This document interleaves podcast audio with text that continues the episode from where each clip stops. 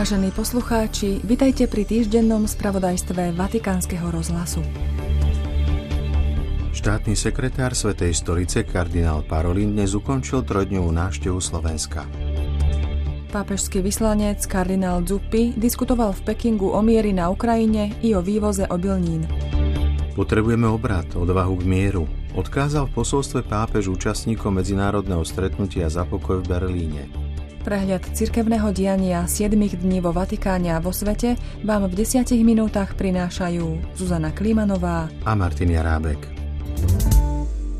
Štátny sekretár Svetej stolice kardinál Pietro Parolin v dňoch 14. a 16.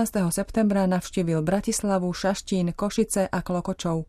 Konferencia biskupov Slovenska ho pozvala pri príležitosti 30. výročia obnovenia diplomatických vzťahov medzi Slovenskou republikou a Svetou stolicou, 1160. výročia príchodu svätých Cyrila a Metoda na naše územie, 20. výročia návštevy svätého Jana Pavla II. na Slovensku a 2. výročia návštevy pápeža Františka. Kardinála Parolina v prezidentskom paláci prijala prezidentka Slovenskej republiky Zuzana Čaputová. Stretol sa aj s predsedom vlády Ľudovítom Odorom a s predsedom Národnej rady Slovenskej republiky Borisom Kolárom a delegáciou Národnej rady Slovenskej republiky a stretol sa aj s ministrom zahraničných vecí Miroslavom Vlachovským.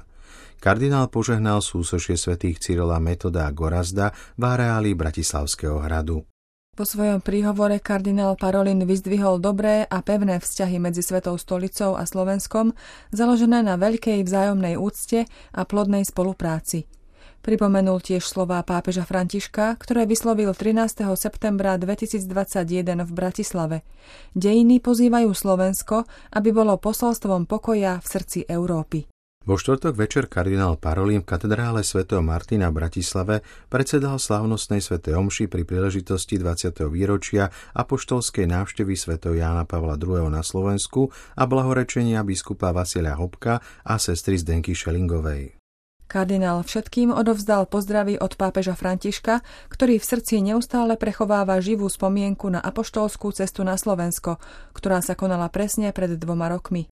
Mučenictvo biskupa Hopka a sestry Zdenky vyzýva slovenský národ, aby v súčasnom spoločnom kontexte krízy a spochybňovania kresťanských hodnôt zostal verný a odvážny v skúškach života, aby neupadal do beznádeje, keď prídu ťažkosti a aby si bol istý, že aj v tých najtemnejších chvíľach je v našich srdciach Božie svetlo, ktoré nám dáva nádej, povedal vatikánsky štátny sekretár a dodal – Potrebujeme sa viac otvoriť stretnutia a dialógu.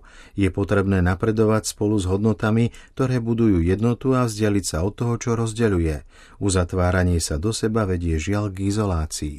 V piatok 15. septembra kardinál Parolin zavítal do Šaštína, kde bol v rámci národnej púte k sedembolestnej panne Márii hlavným celebrantom a kazateľom. V ten istý deň pocestoval do Košíc, kde navštívil grecko-katolickú katedrálu narodenia pre Svetej Bohorodičky. Požehnal tiež grecko-katolícke centrum prijatia a prihovoril sa ukrajinskej komunite. V katedrále svätej Alžbety sa kardinál modlil vešpery a navštívil hrob kardinála Jozefa Tomka. Štátny sekretár Svetej stolice v sobotu 16. septembra pricestoval do Klokočova, ktorý je najvýznamnejším mariánskym pútnickým miestom Košickej eparchie. Predsedal božskej liturgii Sv. Jána Zlatoústeho a poženal pútnické centrum pri Svetini. V rozhovore poskytnutom slovenskej redakcii Vatikánskeho rozhlasu Vatikan News kardinál Parolin ešte pred odletom na Slovensko uviedol. To, že je Slovensko malé, mu nebráni v tom, aby mimoriadne významne prispelo k premene sveta, čo súvisí s jeho bohatou históriou, kultúrou, kresťanským dedičstvom, oddanosťou duchovným hodnotám a podporou vzájomného rešpektu a občianského a náboženského spolužitia. Pápež František pri viacerých príležitostiach vyjadril blízkosť marockému ľudu, ktorý uplynulý týždeň zasiahlo ničivé zemetrasenie i Líbii postihnutej prudkými dažďami, ktoré spôsobili ničivé záplavy. Všetkých vyzval k modlitbám i k prejaveniu konkrétnej pomoci týmto krajinám. Opäť pozval aj k modlitbám za mier na Ukrajine a Etiópii zablahoželal k novému roku, ktorý slávila 12. septembra. Poľsku bola v uplynulú nedeľu blahorečená 9-člená rodina Jozefa a Viktórie Ulmovcov, ktorá bola vyvraždená počas druhej svetovej vojny za to, že ukrývala Židov. Blahorečenie mučeníkov vykonal Polsko Markove prefekt dikasteria pre kauzy svetých kardinál Marcello Semeraro.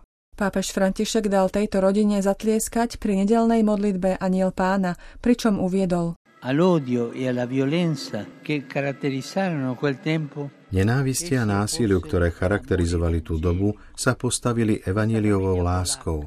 Nech je táto poľská rodina, ktorá predstavovala lúč svetla v temnote druhej svetovej vojny, pre nás všetkých vzorom, ktorý by sme mali napodobňovať v horlivosti za dobro a v službe tým, ktorí to potrebujú.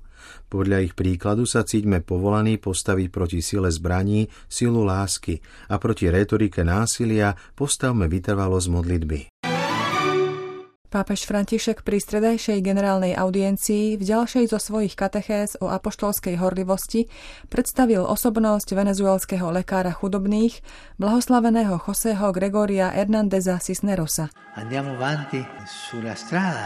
Nasledujme kroky blahoslaveného Gregora, lajka, lekára, muža každodennej práce, ktorého apoštolská horlivosť viedla k tomu, aby celý život žil rozdávaním lásky. Kardinál Mateo Zuppi, vyslanec svätého Otca, ktorý bol v dňoch 13. až 15. septembra na mierovej misii v Pekingu, sa vo štvrtok stretol s osobitným zástupcom pre euroazijské záležitosti Ministerstva zahraničných vecí Čínskej ľudovej republiky Lim Huim. Ich rozhovory boli zamerané na vojnu na Ukrajine a na jej dramatické dôsledky, pričom zdôraznená bola potreba zjednotiť úsilie na podporu dialógu a hľadanie ciest vedúcich mieru – Hovorilo sa aj o probléme potravinovej bezpečnosti s nádejou, že sa čoskoro podarí zabezpečiť vývoz obilnín osobitne pre najviac ohrozené krajiny, informovala Svetá stolica. Návšteva Pekingu bola po Kieve, Moskve a Washingtone už štvrtou etapou mierovej misie kardinála Zupiho v súvislosti s vojnou na Ukrajine. Pápež František vo štvrtok 14. septembra do poludnia vo Vatikánskom apoštolskom paláci prijal na audiencii belgického kráľa Filipa s jeho manželkou kráľovnou Matildou. Kráľovský pár sa následne stretol so sekretárom pre vzťahy so štátmi a medzinárodnými organizáciami arcibiskupom Paulom Richardom Gallagherom. Pápež František prijal v pondelok 11. septembra na audiencii Bazeliosa Martoma Metiusa III., katolikosa Malankarskej sírskej pravoslavnej cirkvi, ktorý do Vatikánu zavítal po prvýkrát od jeho zvolenia v roku 2021. Svetý otec vo svojom príhovore pripomenul vývoj vzájomných vzťahov, ocenil prácu pastoračného ekumenizmu, pretavenú do spoločných dohôd a ocenil aj účasť delegáta tejto cirkvy na nastávajúcej synode – zo synodálnej skúsenosti vašej cirkvy sa môžeme veľa naučiť, zdôraznil pápež. Bezpečnosť pri práci je ako vzduch, ktorý dýchame. Jej dôležitosť si uvedomíme, až keď tragicky chýba a to je vždy príliš neskoro. To sú slová pápeža Františka, členom talianskej organizácie ANMIL, združujúcej osoby, ktoré sa stali invalidmi v dôsledku pracovných úrazov. Prijali ich na audiencii v pondelok 11. septembra. Svetý otec sa v príhovore vrátil k téme potreby zaručiť pracovníkom bezpečnosť, pričom odsúdil fenomén tzv. carewashingu, keď si podnikatelia či zákonodarci namiesto investícií do bezpečnosti radšej umývajú svoje svedomie nejakou tou benefičnou činnosťou. Vo svete práce sme častokrát oddaní modloslužbe trhu, skonštatoval pápež. Príliš veľa konfliktov trvá už pridlho, Teraz potrebujeme smelosť k mieru, odvahu k obratu.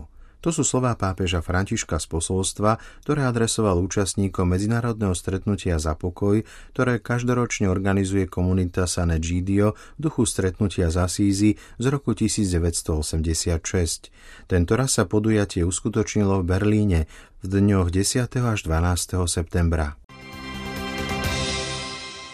kostole svätej Agnesy na Piazza Navona v Ríme je možné do 5. októbra obdivovať výstavu s názvom Otvorené nebesá El Greco v Ríme. Ide o prvú iniciatívu v rámci príprav na jubileum 2025, ktoré organizuje Vatikánske dikastérium pre evangelizáciu. V rámci Svetého roka Svetá stolica plánuje ďalšie výstavy na nezvyčajných miestach, ako sú väznice a nemocnice. To bol náš spravodajský prehľad 7 dní z Vatikánu. Do počutia o týždeň.